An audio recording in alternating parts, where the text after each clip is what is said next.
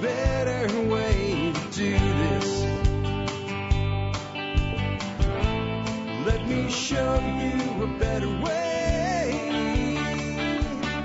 Hi, folks. This is Jack Spirko with another edition of the Survival Podcast. As always, one man's view of the changing world, the changing times, and the things that we can all do to live a better life if times get tough or even if they don't. Coming to you once again from TSPN, that's the Survival Podcast Network headquarters, also known as The Ant Hill. Today I have a cool, cool, cool show for you today. I get to introduce you to somebody that got put on my list of favorite people uh, back in February when I went to the Liberty Forum. Uh, Carla Gericke, who is the current serving president of uh, the Free State Project.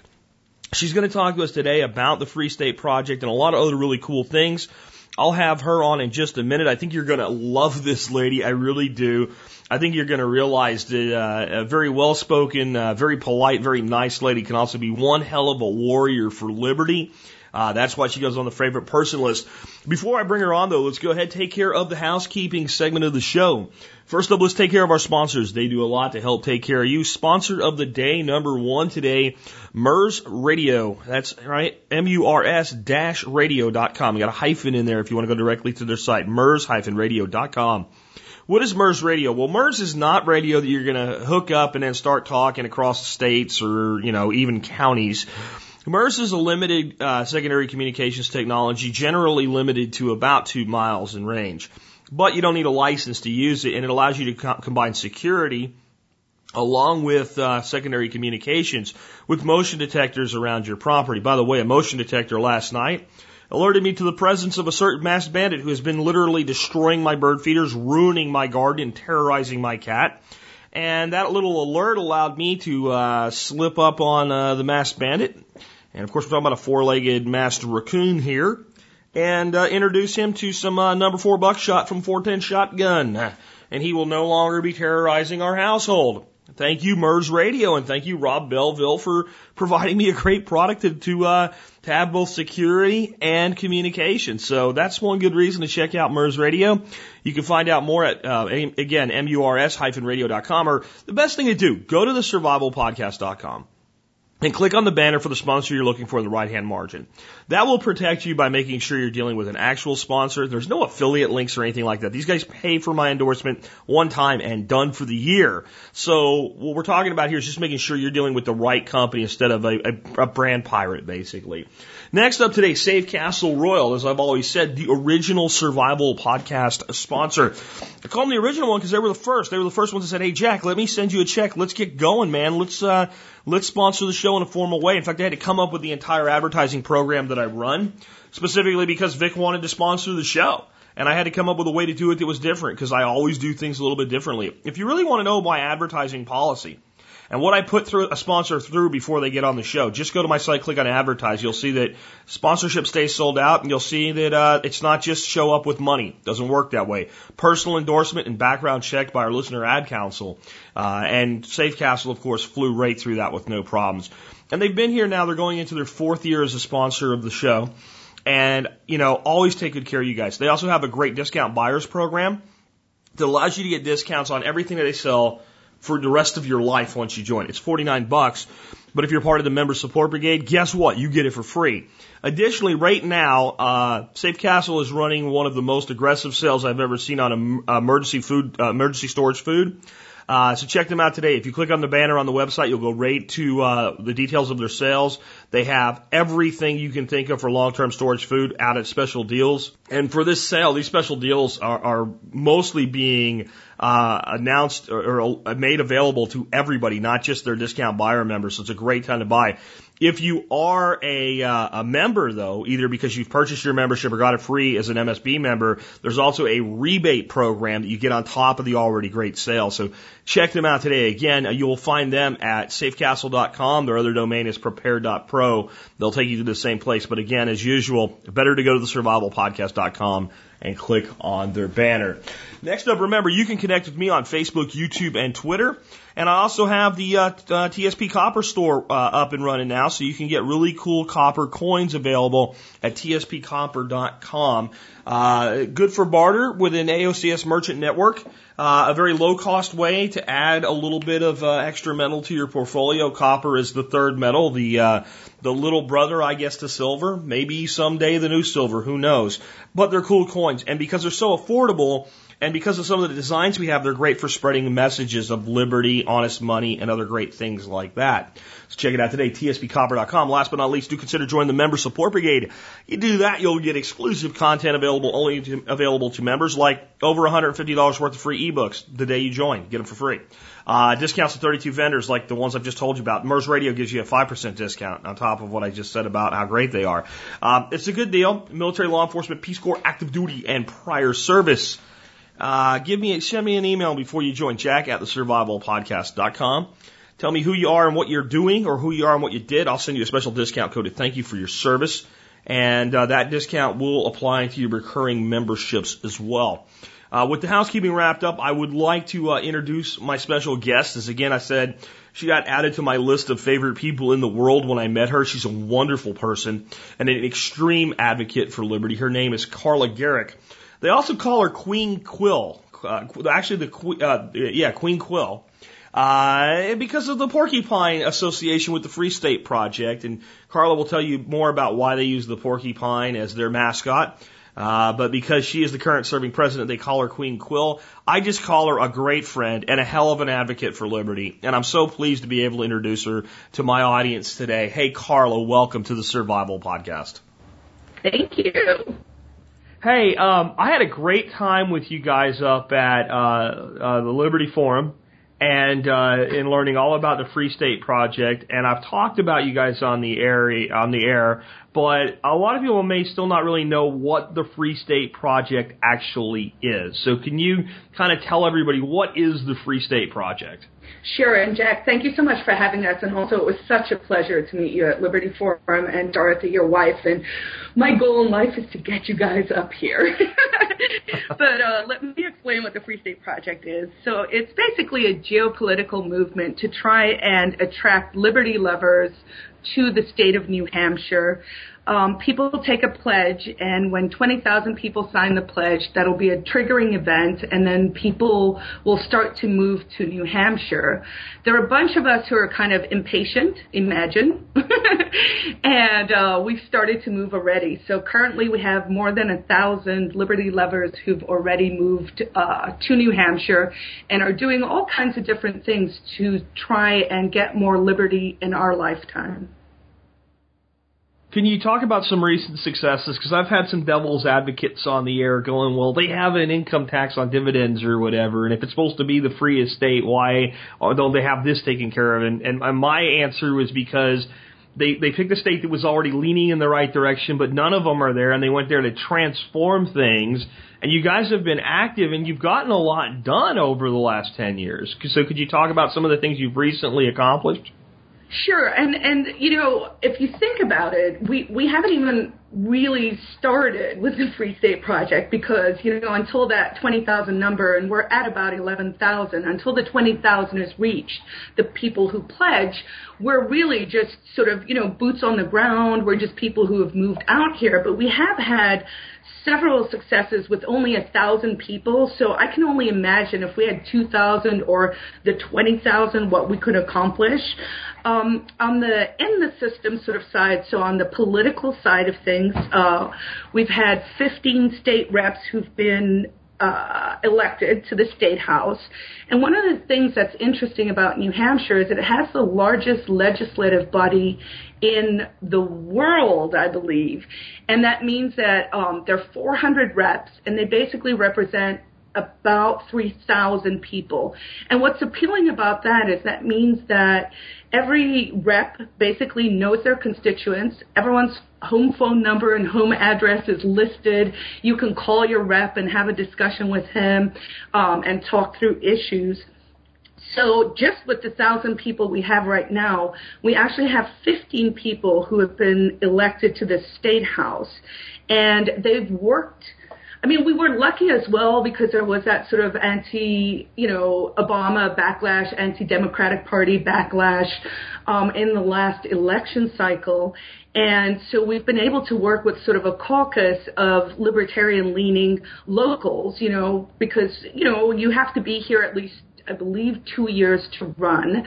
And um, working together with that sort of caucus in, in air quotes, um, they've done several things. You know, they cut the budget last year by 12%, which is almost a billion dollars.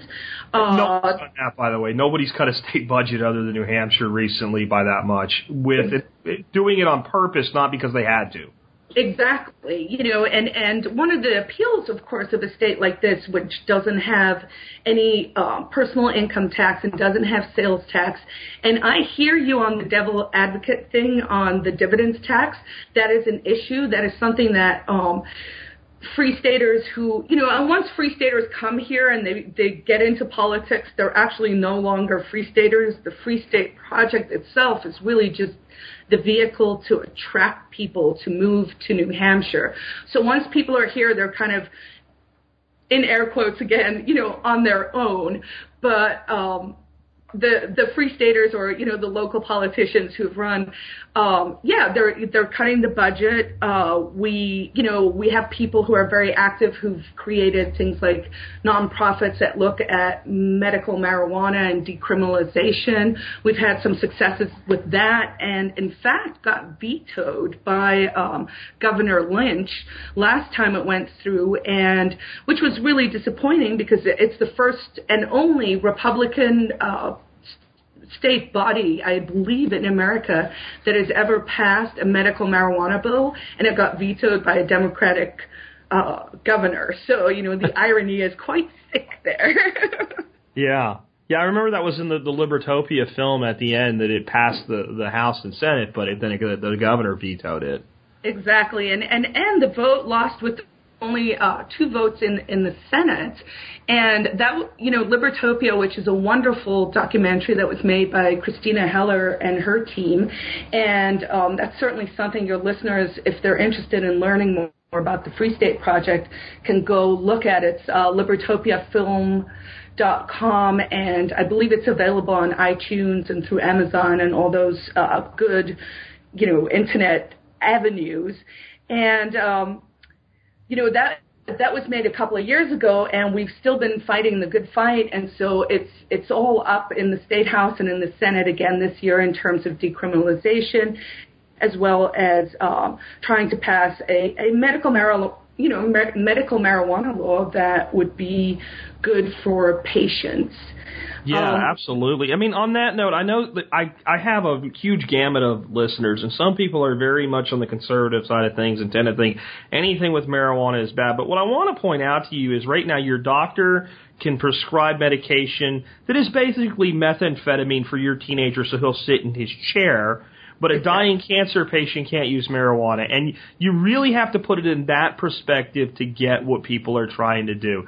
Uh, your doctor can prescribe for you cocaine, uh, right. her- heroin derivatives, uh, yep. all types of things that would be considered, if you looked at it at the street level, far worse drugs than the pot user. But, so, and some of these patients, literally they can't eat without it. Some people with advanced MS and some other situations. And I think the Libertopia film is very inspiring. And I think what you'll learn about one particular individual and his desire to be able to medicate himself this way without being a criminal might be able to change your mind a little bit if you're leaning to the other side of that issue. Exactly, and and you know, sure, I understand. You know, with the conservatives, it's sort of I, for better or worse. I mean, I think they're they're subjected to um, government propaganda when it comes to something like marijuana. Um, you know, you and I are both proponents and people who deeply believe in the, in in freedom, and freedom means you know freedom is messy, and freedom means that people have to be able to make their own choices. So you know, it would be great when the audience sort of moves beyond, you know, the, the yeah. paradigms that have been created by the state to say, oh, well, it's dirty hippies who smoke grass, you know. Well, and let me let me tell people that may not know how we got pot illegal in the first place. There was a it was a race based campaign that basically told white men that black men were going to use it to steal their their white women. That's Exactly. that's how this was done. It was completely legal, and the big thrust, and this is why even what you call industrial hemp is illegal in the United States, wasn't really about the the the, the drug side of things. It was the fact that it was a, an early competing biofuel. Uh, and, and had many other industrial applications that people in the steel, petroleum, and automotive industry didn't want to compete with, and that was a big part of the money that got behind the propaganda campaign that made it illegal in the first place. Uh, I'm not saying anybody should go out and fire up a doobie tonight. I'm saying let's just look at the the history and the reality of what's been done to the American people. And as a liberty advocate, I think when you make a plant illegal, uh, you've you've trampled on my liberty and other people's liberty. Even if I don't want the plant, I don't want you to tell me I can't have it. Exactly, and uh, I mean I couldn't agree more. and there's some great, you know, there's there's really there are a bunch of documentaries that have come out over the last, you know, I would say six to eight years um, that people can find on things like Netflix or on Amazon, and um, and it's an eye opener because when you actually, much like you know, some conservatives might be into revisionist history where you learn things about, say, Pearl Harbor or, you know, those kinds of things. Um, I think a lot of people's minds can be opened by just really studying the issue a little bit and understanding where it's come from. But, you know, marijuana is just one small sliver of the things we're trying to do and we're trying to accomplish. And I certainly hope with something like the dividends tax, which for me is a an issue. You know, I'm trying to get and attract people to come here. I, I fondly call it the Yankee Hong Kong. You know, we'd like to create this real bastion of freedom, this real beacon that we can show the rest of America and the world. Um, and for that, you know, we need we need more um, activists. We need more people who can come, who are willing to run uh, for various government positions. And people do everything from, you know, just functioning on their, their school board or working on some kind of, you know, line item budget for a small town. The thing that's so attractive and so wonderful about New Hampshire is the process is really still very, very direct. Yeah, you know, the thing about that really impressed me when I was up there is how there's so many different viewpoints of how to work on creating a freer society. You have people in the movement that are like, I don't care about voting. I don't care about senators. I don't care about congressional representatives. I'm working outside the system. And you have people working inside the system and they disagree about the best path, but they agree on where the path goes. And they are the most intelligent, civil people towards each other, even when they disagree, I've ever had the pleasure to be around. Well, that's a wonderful compliment. And I do think that's one of the things that makes what we're trying to do here and what we actually are doing. You know, th- this is really happening. It's not a pipe dream. It is, it's happening from the ground up and we are attracting incredibly smart people. And I was doing an interview with uh, Reason Magazine with uh, Brian Doherty, who's, he's doing a book on Ron Paul's campaign. And he, he sort of crystallized it for me by saying what makes the Free State Project so unique people who come here so unique is because of that sort of paradigm where it's like in the system, outside the system. We don't have to be right. It's not to say that, you know, only politics is going to be the solution or only civil disobedience is going to be the solution. We're not quite sure. So we can sort of try all those methods and see what's going to happen. But while we're doing it, to, for, for the most part, because you know we we can all be a little snotty from time to time and get into snits, but you know for the most part it's civil, and I think both sides actually learn from each other, and that's what's great too. You know we have a strong civil disobedience arm out in Keene, and you know they they take some flack and they give some flack in terms of what they think the best tactics are but we're all fairly willing to listen to each other and ultimately it boils down to the follow through so if you're going to do something and you're going to do something outrageous um, make sure that you know if the state comes with their big boot and they step on your neck that you follow up and that you take action.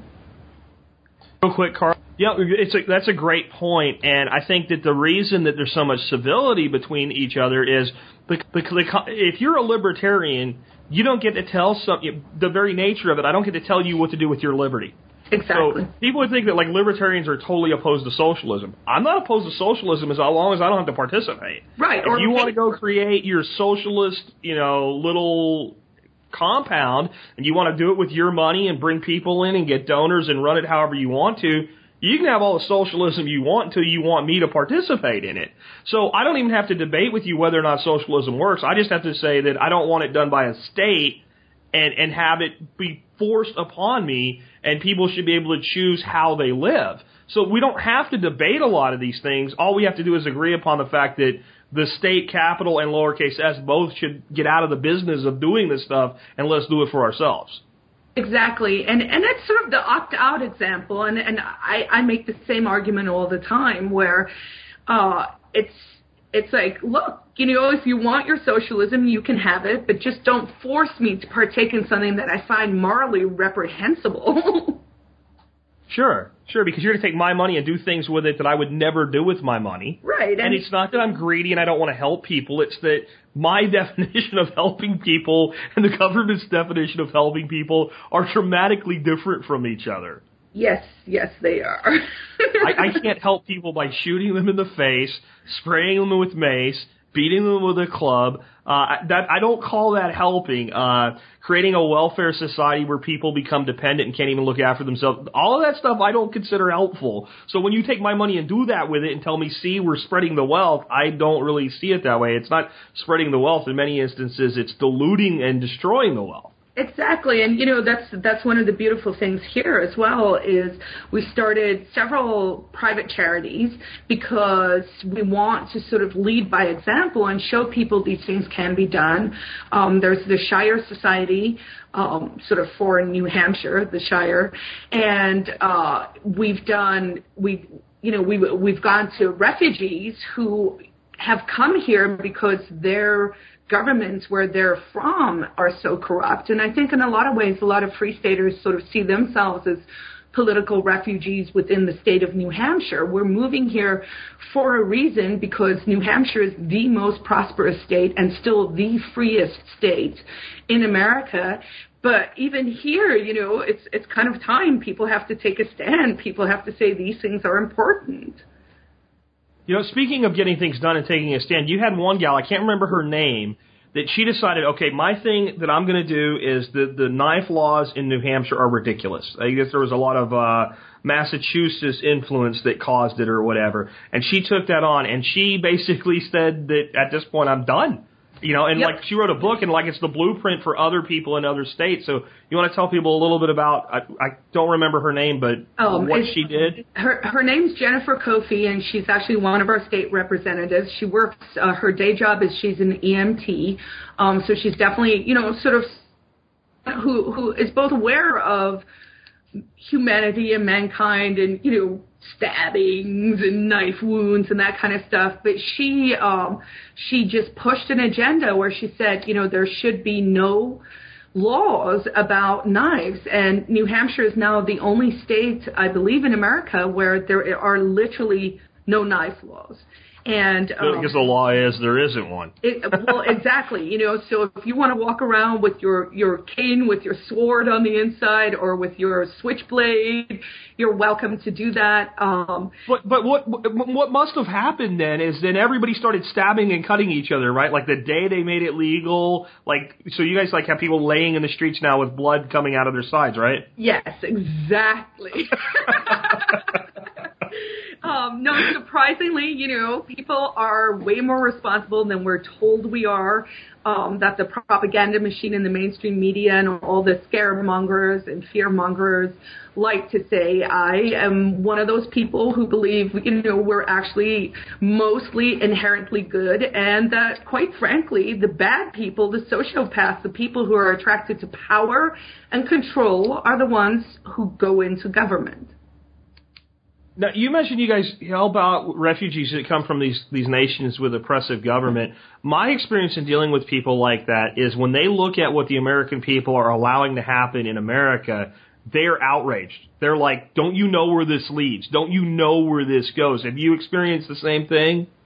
You know, it's it's it's tricky because you know, I'm I'm an immigrant. I moved to America from South Africa. I grew up in a police state under the apartheid regime. So, you know, I I personally probably am a little more skeptical about how a police statism works, but naively when when I originally moved here, you know, I I believe the land of the free, the home of the brave, and certainly was a lot more like that in, I would say, the mid 90s. And then, of course, we had 9 11, and then things just started to escalate and have escalated to such a level where, where it's, you know, it's, it's, all the police state markers are there. One of the reasons um, my husband and I left New York City and decided, okay, now we are doing the move and we are moving to New Hampshire was being in Chinatown in Manhattan and coming around a corner and seeing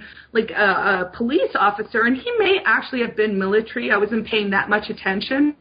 But in in like full swat gear with with a machine gun and an uh, Alsatian dog that was on a choke chain, and I hadn't seen that since you know hardcore anti-apartheid protests in in the mid 80s in South Africa, and I was like, oh my God, where do we live now? Yeah, I think a lot of Americans have. It's just been such a slow, tedious one piece at a time, and they've grown up with it. They don't even realize what they've lost. But I think when you come from a place where it was already there, you came here, you experienced it being much, much better, and you start to see the progress back.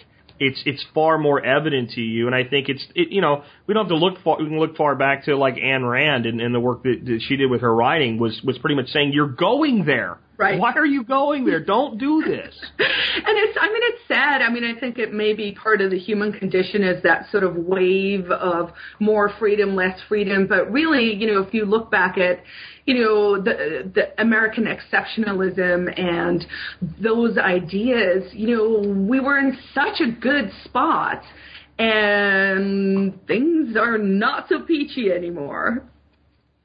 Now, you guys up there to help spread the word about this and get people together and foster community, you run two big events. Liberty Forum, which was the one that I spoke at in the winter, and there, you guys do a thing called PorcFest in the summer. Can you tell us more about those? Sure. So, um, and and you know, we loved having you out for Liberty Forum, and and I think you guys are coming out for PorcFest, right? We're not going to be able to make it up this summer, but we're we're we're pretty much have knocked off on the calendar to come back to the forum next year. Okay, fantastic. Um, so PorcFest, which is P O R C F E S T dot com, and uh, that pork stands for porcupine, which is our mascot and you know people will ask me in fact I, I was just before we we went on, on the air and we'll probably talk about this at some stage I was reading through my deposition because I'm suing the police department of Weare and, you know, having to spell out. And he wanted, the lawyer was very curious about this porcupine idea. And basically, it's the mascot of the Free State Project. And the idea is that porcupines are incredibly peaceful creatures, but you don't want to tread on them. You don't want to poke them. You know, we could be a little prickly too. So we just really want to be left alone. PorcFest um, is our summer event. It's a week long camping event where about a thousand to a thousand five hundred people come out. Um, it's in Lancaster, New Hampshire, which is up in the White Mountains. It's incredibly beautiful. And we just, we hang out, we have fantastic speakers, we have a bunch of really fun events. This year we're doing um, a roast of uh, Chris Lawless, who some of your listeners may recognized as Ron Paul's freaking giant. And um, that'll be emceed by Bob Murphy, who the economist, and um, people like Angela Keaton are coming up from antiwar.com. We have uh, Adam Kokesh, who, uh, of course, is a, a staunch, you know, anti-war proponent, but also a veteran. Uh, Stefan Molyneux, phil- philosopher extraordinaire in terms of um, liberty ideas and sort of ideas of voluntarism. So it's it's it's just I mean PorcFest is just a lot of fun. We've been doing it for I guess nine years now, and it's a great recruitment tool. It was one of the things that really cemented for for me the decision to move. And I think that what I noticed when I was at Liberty Forum anyway is that there are a lot of people that come that don't already live there. Like so it's not just everybody that's already there. There was a lot of networks you could see of people that already knew each other, had been to events before, but there were also people that were coming in from Mass, Vermont, and things like that. And I think it's very encouraging because what I found is you leave those events wanting to go back. You want to be surrounded by people like that, and I think it's an incredible recruiting tool. You had people as far, you know, I came in from Arkansas, uh, folks came in from Florida, uh, and I think it was really great to see people come from all over to be part of something like that. I mean, I think that that is exactly it. It's an outreach opportunity. Obviously, you know, those of us who are in state will go as well just to support it. But but the general idea is we want new people to come to check us out. You know, if if there's a going off in your listeners' minds where they're like, ding, ding, ding, this actually sounds like this could be a viable solution for, for the challenges they're facing this is the opportunity. You know, the speakers make it easy so that you have something to do, but we have various programs set up, including the ambassador program where people can just come and they can ask questions and really get a sense of what does it mean. You know, uh, let's say by way of example, um, I often hear from people who, who want to move, but their, their real estate investments are underwater. And you know, not to be the naysayer, but hey, it's called Survival Podcast. So I guess I get to to be a little negative. Um, you know, I, I personally do not see the economy getting better over the next five years. So the question becomes if someone's underwater right now, do you wait and wait and wait and then come when, you know, your other resources or maybe your savings are depleted? Or do you decide this is the right time, I'm going to cut my losses and come out? And I think both Liberty Forum and PorcFest sort of give people the opportunity to come to meet the community and it really is about the community. I mean, that is the little beating heart of what the Free State Project is, is to get a bunch of like-minded people together who actually understand what's happening. They understand the growing police state. They understand um, economic issues. You know, they probably hold a little physical gold and silver. You know, they might have a couple of tin cans in their pantry and um and so there's something really incredibly exciting and dynamic and and I don't know, beautiful, I guess, um, about bringing all those people together and sort of saying, "This is it. We get it, and we're going to build this this community within a community within a state that actually kind of gets it." I mean, New Hampshire's slogan is "Live free or die." I mean, you don't get more. Hey, we know what's up than that. Yeah, I, I think all you guys need maybe is is uh, some kind of filtering process for people from Massachusetts. uh, I think you're right. You know, it, it, this is this is not just about New Hampshire. This is what drives me crazy about anything. I watch this show called House Hunters with my wife all the time. Yep. I don't really like it, but she watches it and I can tolerate it. And you see these people like, you know, Steve and Mary are tired of life in mundane Sheboyganville, Idaho, Uh-huh. and they're interested in experiencing Europe. And then they go over like to Berlin and they're looking at and they're like, this is nothing like home. And they're complaining that it's not the same. Right. Well, you didn't go there so it would be the same. You went there so it would be different. And, you know, that's, you know, true federalism isn't the person leaves Georgia and goes to New Hampshire to make New Hampshire like Georgia. It's the person leaves Georgia because New Hampshire has more opportunity and goes there for what New Hampshire offers and, and vice versa. That people can then choose within a republic the state that's most in line with what they want. So it's almost like 50 corporations competing for your business as a resident. That's that was the model that we were set up with. I just don't feel like that's where we are anymore. But you guys are trying to say, "Hey, we'll take the lead and we'll be that person competing for your business." It, exactly. I mean, Jack, I couldn't say it better myself. Um, on the on the mass hole, you know, the the the guys from Massachusetts here over the border, um, Jen Coffey, who we were just talking about a little earlier, introduced a sort of tongue-in-cheek um, legislation where it talked about, and this would all have been privately funded, by the way, so it wouldn't be state money um, okay. taken for it, but that we were going to put there there are a lot of back roads that actually go into Massachusetts where people do not know that they've left New Hampshire.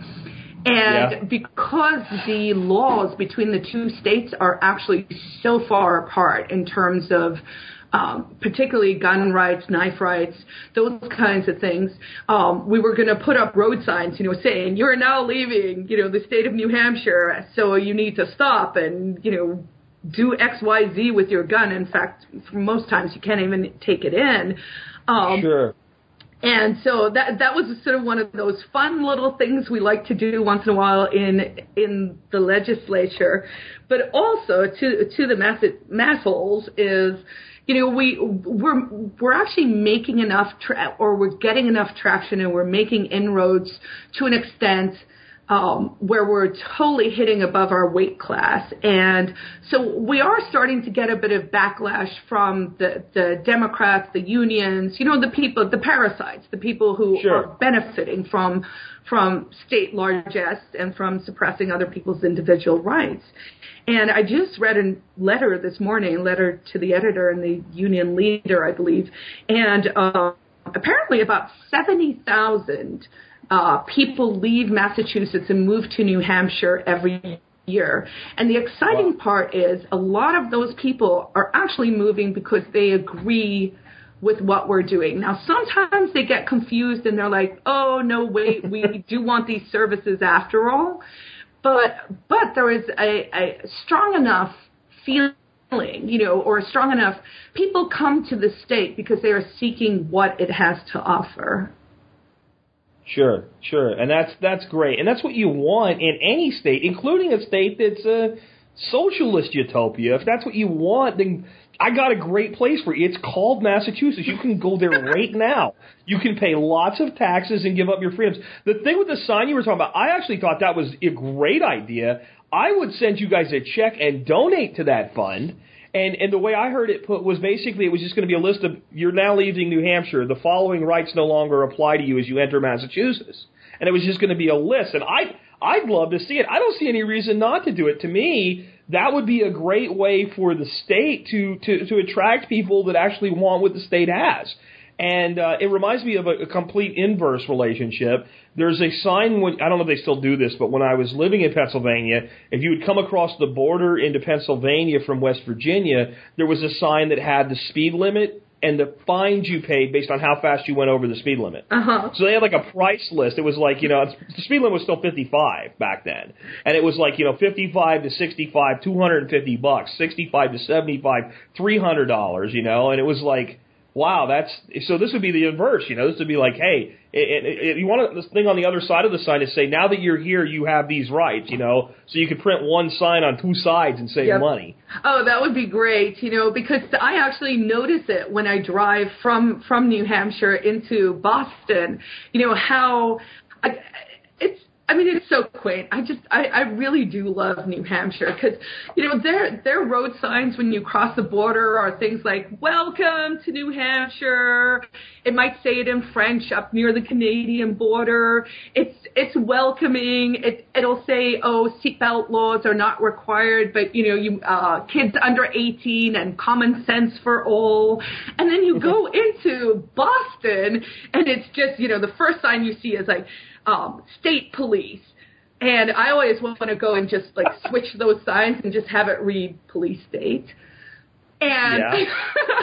and you know, and then it's like this litany of stuff, and it's click it or ticket or you know, uh, aerial, blah blah blah, and it's just you. It's actually tangible the difference, and I think that is something that's going to become more important um, over time. You know, I think one of the really interesting things that is bubbling up through through all of this and all the political change and all of those things is, you know, going back to states states' rights and what does that mean and how does it work and you know and how do you assert it and the beauty of New Hampshire is they still think that way and it still kind of is that way. Yeah, I think the entire concept of government today is backwards. So what we have today is this hierarchy where first we see how much your local government can step on your face, and then when they're done stepping on your face, then the county steps on your face, and, and then the state steps on your face, and then the capital S state, or the federal level steps on your face. Where the, the, the, the bodies of government were actually set up to do exactly the opposite. It should be that the local government should be saying to the county, everything that you want to do to other people in, inside of this local community, you better have a good reason for it and explain, or we're going to assert our sovereignty as a local community and tell you to go screw. And then the county should be facing the other direction saying that to the state, and the state should be facing the other direction saying that to the federal government and the federal government should be, you know, engaging in activities that the Constitution says they should do, like promoting, not providing general welfare, uh, ensuring commerce, treaties with other nations, and not really paying attention at all to what the state of Texas or Indiana or New Hampshire is doing, uh, except in the concept of interstate commerce.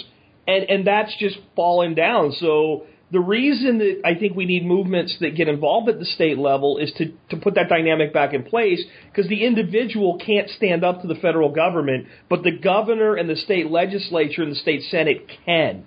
Right. And they can do it constitutionally.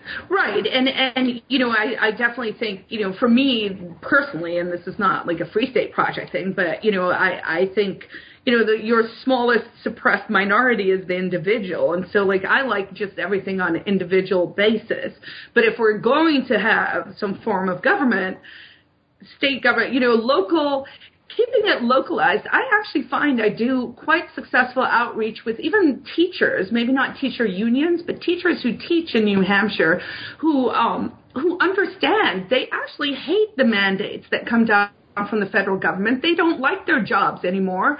They don't feel like they're accomplishing something. And so uh, we have a strong homeschooling, unschooling movement here. We, we attract a lot of those people. You know, people are smart, creative. I'm sure they're going to come up with alternatives that go even further than charter schools, possibly private tutoring again. Who knows? But I think most people intuitively understand that keeping things local, i.e., under your own sort of control, or you know who's screwing you if someone's screwing you, um, you know, it's something that appeals to, to people across the board. Well, you know, I want to ask you kind of a, a devil's advocate question here because I've had people ask this of me. Okay. Uh, and and I, I'm on board, by the way, but I I'm going to ask the question anyway. And that is, sounds like a great idea, but you know, it's too big of a thing to change or whatever. Why do you believe that the, the Free State Project is actually going to work and accomplish its goals? Um, good question. Um, I mean, partly because uh, because I'm a dreamer and and this is the reality I want, and I'm a doer, and I think you know we can make it happen if we get enough people together to make it happen. Um, we're we're moving to a place that's the most prosperous state in America because freedom works. The irony, you know, I love it when people talk about Massachusetts or they talk about Vermont and sort of that ideal of, oh, go have your socialist utopia. You know, people never mention or never think about the causality between low taxes, no personal income tax, 101 other reasons that make New Hampshire pretty much awesome um, and the prosperity that is here. So I think the fact that we chose a place um, that already has has the foundation to build onto it. I think the unique sort of structure of taking in the system, out of the system, both political and civil disobedience, is something that um, is has, to my knowledge, in any event, never actually been tried on such a such a concerted basis. And then I think just the fact that we're attracting people who actually get it. So who, who knows? But I feel, you know, I, I, I'm certainly a glass half full kind of person as it is, but I do feel like what we're doing is unique. It's never been tried. Um, we're dedicated. We're smart. We're determined. We're all of those things. And if we can attract more of those those kinds of people, productive people who want to come and to say, you know, this is it.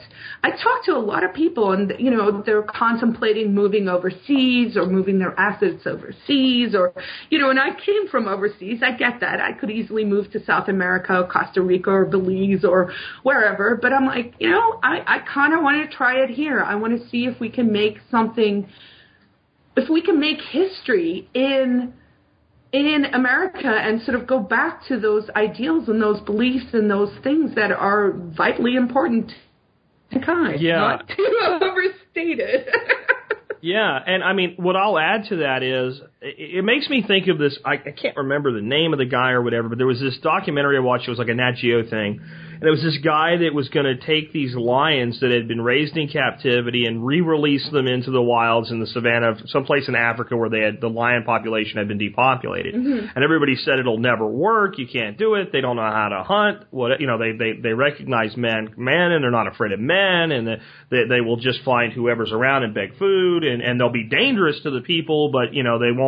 So he takes them out and he starts basically training these lions to hunt and puts together a pride and eventually walks away and these lions revert to the wild and they go back to doing what they do. And they said, "How is this possible?" He said, "They're lions. yep. That's that's what they are. They're lions." And and to me, liberty is the natural state of a human being. Yes. So all you're trying to do is restore a natural state, and that seems like a lot easier than pushing and forcing on an artificial state, which is what oppression is. Humans are not designed, we're not optimized to be oppressed and controlled and contained. We're community creatures. We're designed to be in communities, but we're optimized for liberty. That's our purpose. That's our function. That's how we work best. That's why you have prosperity in New Hampshire, because the more of your natural state you're in, the better you're going to do. And, and somehow, in countless parts of the world, other than a little bit of tribalism, people got along okay without government for, for you know tens of thousands of years. It, it, it's actually a very modern creation, government in of itself. Yes, and and uh, particularly, you know, this flavor of sort of nation state.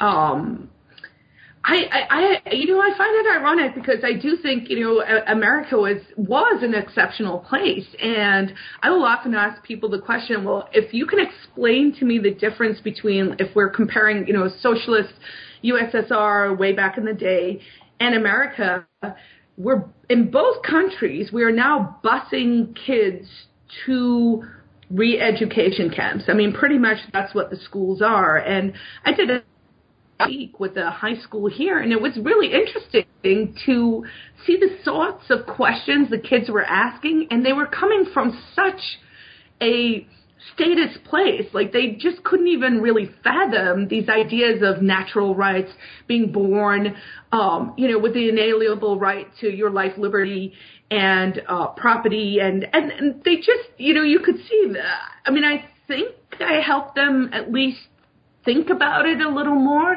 but um, but yeah, we sort of have to go back to that that belief that you know we are we're born free to go with your lion analogy.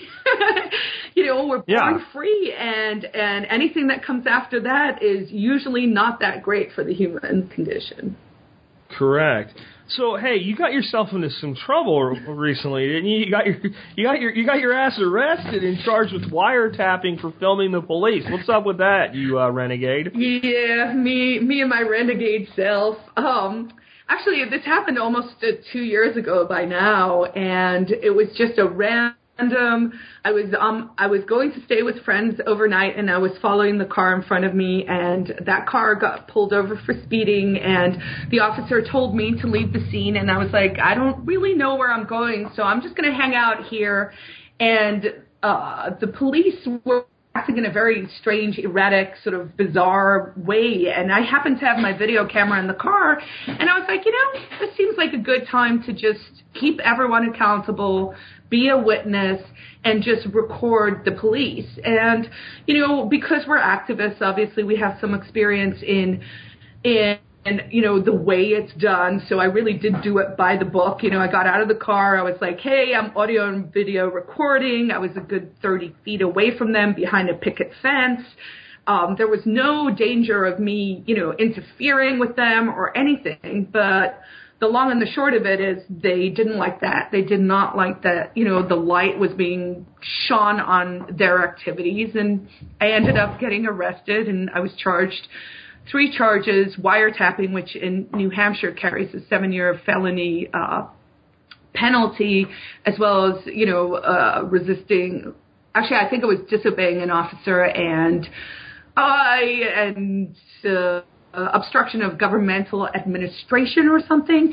And, you know, the beauty of it was every, you know, initially what happened is they only charged me with disobeying an officer because I refused to give them my uh, license and registration because I wasn't operating the vehicle at the time. It was parked. It was parked in a school parking lot. I was outside the car. You know, so yeah, you know, a little stroppy maybe on my side, but um the reason they ended up charging me with wiretapping was because they confiscated my camera. This was the evening at the police station where they chained me to a pole for like three hours. And, you know, it, it was a fascinating, actually, Jack, it was a ah. fascinating experience because you know, you kind of you watch movies or you know you you know there's good cop, bad cop, and all of that, and then it happens to you, and you're like, wow, it's really like this. I mean, I got my police reports back from the police department and they just wholesale wholesale made things up where I was actually laughing out loud. They had me at one stage they were like she parked her car in the middle of the street and jumped out and ran towards us with something that looked like it might be a gun yelling remember the cause and I was like, You got to be kidding no, me. no. I mean, that's when I started laughing, and I was like, you know what? I'm gonna sue you guys. I am going to sue you, and I did. So right now we've got a 32 count um, federal case against the Weare uh, police department. Um, I, I feel sort of vindicated in the sense that I said to them that night, I am going to sue you. You know, I have a constitutional right to film public officials in public doing public duties. And, Correct. you know, and we've been fortunate. We just had the First Circuit out of Boston, out of Mass, well, out, actually out of Boston. It was the Boston um, Supreme Court. Uh, the Glik decision, which you know, G L I K. So I like to say point shoot Glik.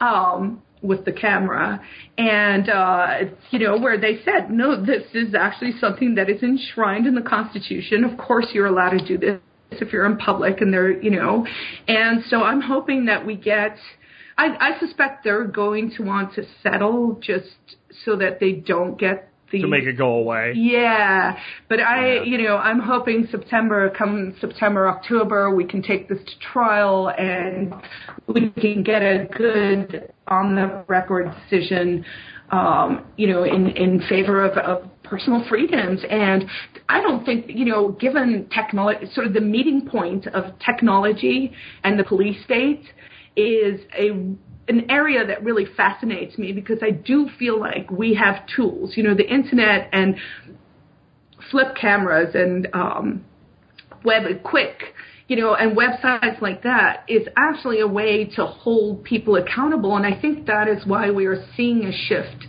towards more liberty um, amongst people who are savvy about things. So people who, you know, don't necessarily just partake in the mainstream media, but try and find the answers to to life, you know, um, Yeah. out, outside of that. And, you know, a long term, I think they can't put the genie back in the bottle and, and we're going to win. Well, what happened on the original charge? Did they dropped or down charged or what? Um, so we actually went to court and um, they they had added. So I originally went for the the wiretapping charge because they refused to give me a receipt for my camera, and I was like, well, then I'm not leaving the police station because you're just you're stealing my camera. So Yeah. that's when they added the wiretapping, and then when we went for after my arraignment, when we went. Um, actually it was at my arraignment. The prosecutor nol pros, so she said, I don't think that um, you know, w- we have a case here, or I'm just going to make it kind of go away. But nol pros is when they they kind of leave it dangling, like they could sue you down the or charge you again down the line. I got you. Or So- if they caught you for something else, they could use it as like evidence a of a prior. or, Yeah. yeah. So when she nol prossed, I was actually so sort of incensed and so righteous, I guess, that I instructed my attorney to file a motion to reinstate the charges because I wanted it to go to a jury trial. And and yeah, they'd never seen that before, and I don't think they've seen it since. But you know, it's great because that works great for for my case. I mean, I know I'm in the right. I know I didn't do the things they're saying I did. I know that Yeah. everything I did was constitutionally protected. I know that they violated my rights. They took me out behind the police station at 2:30 in the morning in March when it's pretty damn cold here in New Hampshire still. Three big cops, and they, I mean, they physically threatened me, you know. So I'm like, no, you don't get to do this, you know. And it's it's not, it's you know, and and I think, you know, I'm I I'm very confident I'm going to be vindicated. Yeah, and if, folks, if you've never met uh, Carla, if you did, you'd be surprised at who you were meeting. This this lady's a warrior, but she doesn't look like the warrior type. Um, it's uh, it's good to see people with a spine still exist, and uh, I'm glad you're standing up against these clowns. Um, and, and I think you're in a different situation there, aren't you? Because they're making a real stretch with this wiretapping thing. Because I don't think they like in Chicago they have this. They're they're fighting a different battle. They've actually passed a law that said you can't do it. Right. But where you're at, there is no law that says you can't videotape a police officer performing a public duty in a public place. Well, so they, they go ahead. go ahead. Well, they're, they're basically they're just abusing the wiretapping laws, right? They're just they're basically taking something that has no relevance to. I mean, wiretapping is all about surreptitious actions. So if I get out of my car and I'm like, "Hey, I'm audio and video recording," they're on notice, you know. So they're using old-fashioned laws because, of course, it's the state, so they're not the most nimble, and they're like, ah, we could probably throw this book at these people, and they're just, well, that's not really how it works anymore. We're informed. We all share information. We have, you know, avenues and, and ideas. And I love, you know, I love the saying, ideas are bulletproof. I, you know, it goes back to the genie in the bottle thing. So we, we all can spread information. And in Chicago, yes, they, they, or in Illinois, they did um, specifically outlaw it here. Here in New Hampshire, it's, it's been a little, it's been gray, but we've also had a number of successes. I did go and testify at the State House on several occasions. So we did try and pass a law that right now is in limbo, but I'm not that worried about it. Um, because the Attorney General's office, and I had said to them two years ago when this started, I talked to the AG at the State House the one day and I said, look, you know, you can make these issues go away. Just write a memo and tell them to stop arresting people for wiretapping because obviously it's constitutionally protected speech. We're allowed to do it and you guys don't have a leg to stand on. And she kind of looked at me like I was crazy. Might be the blue Yeah. hair. but then That- that- she, she wondered. It, it drives me nuts that these bureaucrats they think they're like, oh, you can't just do that. Well, why not? It, it's uh, to me. Look, I mean, this is basic law 101. You learn if you take any kind of a legal. Probably you could probably take law courses in high school where you learn this. There's what's considered to be a reasonable expectation of privacy, and then no expectation of privacy. And if you are in a public park and you are dealing drugs, and there's a law against that, and the police department has no warrant but films you doing it in a public place, that evidence can and will be used against you. They don't need a warrant for it. If they want to video or wiretap your house, your private residence, where that reasonable expectation of privacy exists, then they need a warrant for that. Yep. And that's been very clear for a very long time. But now that everybody has an iPhone and a flip camera and everything else, they want to take that and say, well, it applies in all that case, but it doesn't apply to us. And and, and and exactly, and people people see that double standard, and what I think sort of strengthens my case is now it's it's two years later, and in the past two weeks, the Attorney General's office has issued a memo that is like, yeah, guys, you need to stop arresting people for this because it's going to get a little expensive, you know. and and and in that Glik case, the guy, you know, he got a hundred and seventy thousand dollar settlement, and um, there's a saying in, in Afrikaans in South Africa where I'm from, which might not translate entirely well, but it's like if you don't want to hear, you have to feel. And so, you know, with your pocket. And so they didn't want to listen. And I'm like, so now you have to actually feel. And the, the sad part or the disconnect is that these, the, the state, of course, just um, passes that off onto the taxpayer, right? So, sure. so suddenly it's like, you know, um, the settlement, if, if there's a settlement, you know, it really goes to the taxpayers of the town of Weare. But the thing that's fantastic about Glik is it, it the case itself said not only is it um, obvious that you can do it and all of these things, but it said, hey, you know what? Police officers and state employees, you can't be like, oh well, I've got qualified immunity, so I don't have to pay. Um, they actually in Glik they said you don't. So what one of the things we did oh. is we sued um, both you know the the PD itself we sued and everyone individual officers in their individual capacity. And mm. part of the reason for that was when I was chained to that pole, the the the pipsqueak was like 22 uh, you know, he's been on the force for two years. He makes eighty thousand dollars a year. Oh my god! This this kid, pretty much. Um, I said to him, I was like, I am going to sue you when we're done here. And he looked at me and he shrugged and he was like, I don't care. We have insurance. We can do what we want. Yeah, okay. Well, he just learned a lesson. I got a great idea, too. If you win a big settlement after you pay all your legal fees and all, why not take a portion of the settlement, right? And put it into like a nonprofit fund and then people within New Hampshire that have, have pledged to support the Free State Project can can get a free flip camera if they agree to carry it in their person in their car at all times, and whenever they see police activity, video the police. That's great. And take and their own money and stick it right up their own ass and go now. Now this is what you have done. That is actually, I mean, I want, I, I want to do something similar, and in fact, Jack, I think your idea is better than mine, so I may steal that. So let's let's let's get on a happier subject. So you kind of grew up a city girl, but now you're out there harvesting your own turkeys. What, what's up with that? I am with my own bare hands. Um, actually, one of the the beautiful things is, you know, in New Hampshire, you can both live in, you know, in the city if you want, and our biggest city here is Manchester. It's got about 120,000 people. So really, by all shakes of it, it's it's it's a small town, but you know it's a it's our big little city. And then um, obviously there there's lots of rural areas and small towns. So some of my best friends uh, live up at the Bardo Farm, which is an off the grid, entirely sustainable farm. They do pig farming, they do veggies, they do survivalist courses. Um, in fact, they're having their annual Bardo Farm Fest, which will be May 25th to the 28th. And if people are interested, they can find them at Bardo Farm, uh, bardoproject.com.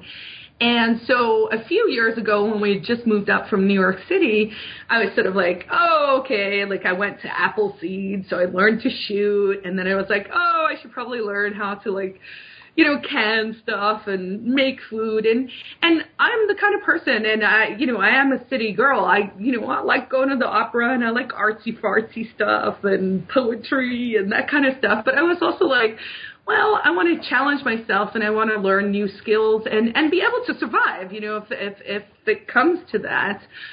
So I went up to Bardo and they were our neighbors at the time actually and you know, I was like, hey, it's Thanksgiving. I've paid to feed this turkey, which is going to be my dinner. I think I should personally kill it. And, you know, they showed me how, and, you know, we trussed the turkey up and we did it with uh, a slice through the neck and a bleeding out. And I have to say, my first turkey, I cried. By my 10th turkey, I'm like, hey, can I get the guts out because it's cold and this is the only warm place for my hands? as a deer hunter, I understand that uh, a cold a cold day gutting a deer is not a chore. It's a it's it's a it's an opportunity to warm your hands, and Exactly. I, I think that there's there is a, there is a good component to having remorse for taking an animal's life that's going to sustain you. It, it shouldn't prevent you from doing it, but I would think that now you're much more in touch with the sacrifices required by both man and animal so that you can eat well. Yes. And actually, I think that you know that hits the nail on the head. Is it's that sort of um, simpatico, and it's that sort of it's it's the the cycle of life, and sort of knowing. Um, I mean, we're fortunate now. You know, we we source all our meat locally.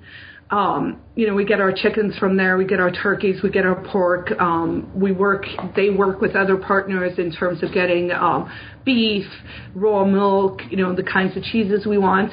And it has, it really has. Um, sort of uh, you know refocused uh, for me you know um i know you do the paleo diet and i you know i, I like carbs but you know i kind of try to stick to it and and there's a real connection between you know us and and the other creatures in on on the earth and there's a compassion i think that actually comes from understanding that process and an appreciation Yeah, I, I completely agree with you on that. I think that, that that most people today, when they sit down to a plate of food, and I don't care whether it's veggies, potatoes, or meat or whatever, have no idea of the blood and sweat that went into its production. And because of that, we've lost touch with what food is and what a food supply is. And that's why people say, well, you know, I've had people ask, well, especially people that like when I first tell them about the modern food system, how it works, all the toxins, all the poisons, everything that's in it, and they don't believe you, and then they find out, and then they go, "Holy crap! Why does everybody just eat it?" Right. Because they don't even know what it's supposed to be. yep You know, and that's why. And you're like, why didn't you even believe me when I told you? It just seemed, and they're like, well, it just seemed impossible that that was the case. right A- And that's where I think people are. They're so out of touch with how food actually gets to a plate that the concept that it it actually could be damaged along the way and everybody involved would be okay with it, it just seems foreign to them. Yeah, and and I mean I know that kids now, um, and I'm sure this might be worldwide. It's it's not necessarily just America. You know, if you ask them where milk comes from, they'll tell you it comes from a carton from the store. They have no concept that it comes from a cow, and that entire process has become so destroyed by you know chemicals and hormones and all of those things that in some ways it's not really even coming from a cow anymore.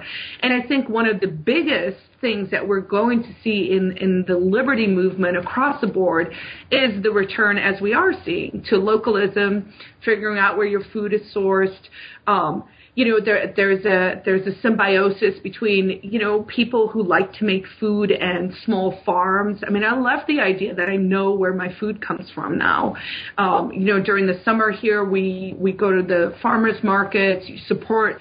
So it becomes it, it, it circles back to that concept of community where everyone you know it's just it's it's a healthier balance. Like we're all you know we're all atoms out in the world and we're all touching each other. And and it just sort of brings it back in a way that's real and and human and healthy and awesome.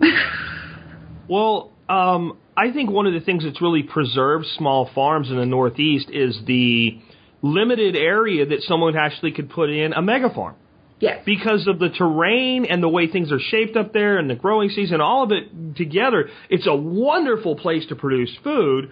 But you're not going to set up a 10,000 acre farm, no matter how much money you have, in Vermont because it won't, or, or I'm sorry, New Hampshire because it won't work. You can't do it in Vermont. You can't do it in most of the that whole New England area up there, and a lot of Pennsylvania and northern New Jersey and parts of New York where they maybe don't have the liberty thing right, but the small farms have been preserved. Sure. It's geographically they can't do what they do in Nebraska.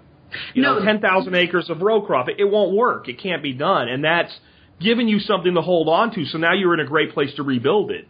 Exactly, and you know, and there there are some great farmers out this way. There's a guy up in Maine who you know has greenhouses, so he grows throughout the seasons, both winter and summer. And you know, the winters can be a little nippy out here, and he, um, you know, he he has done a whole thing where basically with two acres and um, greenhouses that work on rollers, you can, you know, you can continue to feed yourself through the seasons. Um, I love the the tiny little farms. I cider. There are a lot of apple farms up here. There's a great farmer up in the Upper Valley area who uh, he was involved with the the omnivore's dilemma and uh, Joel Salatin and those guys who have said, you know, anyone who wants to come and graft trees from my trees can do that.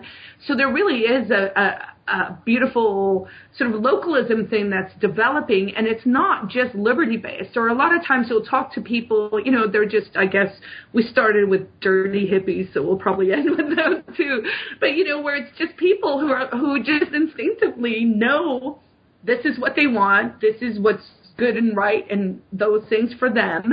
And um and there's sort of that bridging that's happening between communities where it's it's just people who you know instinctively understand issues of liberty because that's how they're living their lives well, I think it's like all roads lead to liberty. It's and and, and that's it, preparedness is a part of that as well. Because what I found is like if people will say, well, how do I? And I just did a show, you know, yesterday about how to get people involved with preparedness, mm-hmm. and I'm like, one of the great ways is get them to grow a garden. It, it's a gateway drug, right? So like, I get you to grow a garden, then you end up with all this food, and it ends up being like at the end of the season when you get that huge tomato and pepper harvest, like I, I can't, I can't eat it all. I can't even give it away. I, I got to do something with it. So then they figure out how to dehydrate or can. Then they store food. Now I got you. Right? Yep. I've tricked you. And, and then and then you start to you put that those cans of food in your pantry and you look at it and go, cool. And you go, now I actually feel good about that. And then you start and each person will walk a different path, but they're going to end up in the same conclusion that as soon as I start looking after myself and my family, I don't need somebody else to do it for me anymore. It feels good. Perhaps if I do more, then it'll feel better. I remember one person asked Ron Paul about the concept of decriminalization of marijuana. He said, well, maybe if I give you a little bit of freedom, you'll like it and want more. and it was one of the best responses I ever heard the guy give. I was like, I wish that that spot on kind of fast response. I wish he was, you know, charismatic like that all the time. I think he'd get right. a lot more of his message out. But I think we're all on the same path, and I'll just uh, it's a matter of how far we've been taken away from it. But as soon as you take any of these things that put you back on the trail, well, you can see ahead, right? So you get lost in the woods, you can't find your way. But as soon as you, if you start, you know, just pick a single direction and cross a trail, now it's going to lead somewhere. Yep, and I like to think that road leads to New Hampshire. I'm about to. So, I mean, I've had a blast having you on today, Carla. I can't wait to see you again the next time I'm up your way. I'm sure if people want to want to make the move to New Hampshire, you and all the other members up there are willing to help them do that. Where do they find out more about how to uh, how to support you or how to relocate with you? So um, definitely go to w freestateproject.org or find us on Facebook um, under Free State Project, Free State Project Group, and um, yeah, check us out. If it sounds like something that's good, please take the pledge. Someone will be in touch. We can also, you can sign up as a friend of the Free State Project if you don't think you're the person who's going to move. Also, word of mouth is vitally important. If you hear the show and you're like, I'm never going to move because, you know, grandma's down the street and whatnot, you can still, um, you can still, you know, tell other people. We've had a lot of our most active participants have just been told randomly by someone, hey, have you ever heard of the Free State Project? You should check it out. It's not for everyone, but it's for someone, and we'd love to see them here. You know, and I think that there's a vested interest for all of us, even those of us that may never relocate, to help you guys get where you're going because I've always said that you spread liberty by example. Yeah. And the more successful somebody is with liberty, the more other people want to be involved with liberty. And I see what you guys doing in New Hampshire is leading the way with that. And with my wife's attachment to her family, dragging her 2,000 miles is probably never going to happen. And where mama's going, papa's staying. Yep. But, you know, part of why I support you guys so much is because I believe if, if you, if somebody says to me, well, what's it look like? I can go, that's what it looks like. And, and you know, what's the antithesis of it? Uh, let's try Chicago and, and Boston. right. Right. And, and then you just tell me which one you'd like to be more like. Yeah. And I think that we can get a long way if we uh, if we, we we send people down the right path by saying, look, here's what it looks like. Here's what we can get done. Yes, absolutely. Like I said, if we can, you know, if we can be a small shine of liberty to be an example for other people, to show people it's not as scary as you think it is. It's a workable solution. We don't have to have all of this control and all of this boot on our neck in order for, for society to function. Uh, you know, we appreciate your support. We appreciate the support of others. We're always happy to take money. You can donate on our page too. And Jack, I just wanted to say thank you so much. I know you actually generously gave us some ad space on your show, and we really appreciate that because I think your audience is a good fit for what we're trying to do here. Well, I completely agree, and that's why I did it. And I, I mean, I made a commitment as I built this community that if it brought me success, I would give back. And it's it's a place where, just for the audience's edification, as sponsors attrit, and not many of them do, but as they do, I am likely from at this point forward to start supporting other groups, possibly Oath Keepers and Appleseed as, as the next two, uh, without charging for the sponsorship. And, and instead of having the sponsor sponsor the show, have the show sponsor the sponsor. I, I know that's insane, but I am the insane entrepreneur. That's what I do. That's what we love uh, you. yeah, and that's that. But see, I think that more businesses need to start thinking that way. That um, as a business person, nothing could be better for me than for the Free State Project to work. Sure. It would expand my market base. It would ex- expand tax freedom across the country. It, it's the greatest thing that could ever happen to me as a small business person. So I should support it. Uh, having an armed country, that's good for my business too, because an armed society doesn't usually loot stuff. And if you're successful, you have stuff, and I'd like it not to be taken away, please. Um, so, so I am just trying to take that approach and, and, and find groups, and you know, when given the opportunity to do it with you guys, and I knew I was going to do it for two months, and I, I sure as heck wasn't going to tell you. Uh, so that's why I held off the announcement until uh, I was actually up there speaking. But the guys that you guys replaced, I don't know if you even know this, they were actually willing to renew. I didn't Oh. want them any. I didn't want them anymore because they were not part of the community. They didn't do anything wrong, but they didn't do anything to be engaged with the community. And Yep. you guys are all about community, so I'm happy to have you. Thank you so much. And we, we, you know, we genuinely appreciate it because ultimately, if we are going to move to a more voluntary society, a society where people choose to interact because they choose to do it, not because they're forced to do it, this, what you were just describing, is exactly what we want is a business person going, this person is going to help me in the long term. I'm going to help you. How do we together make something that's better for everyone without Ab- Absolutely. And Carla, hey, uh, anytime you want to come back on the air, especially if something comes up, maybe you'll come back and give us an update about the lawsuit.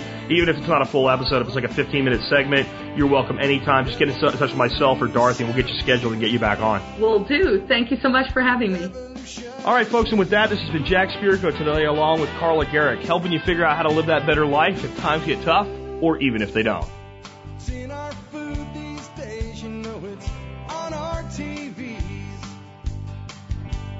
Sometimes we forget we are what we eat. I don't know the answer. It's like there's nothing I can do.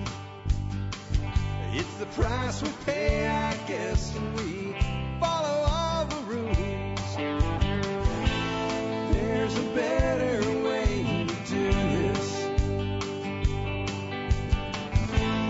Let me show you a better way.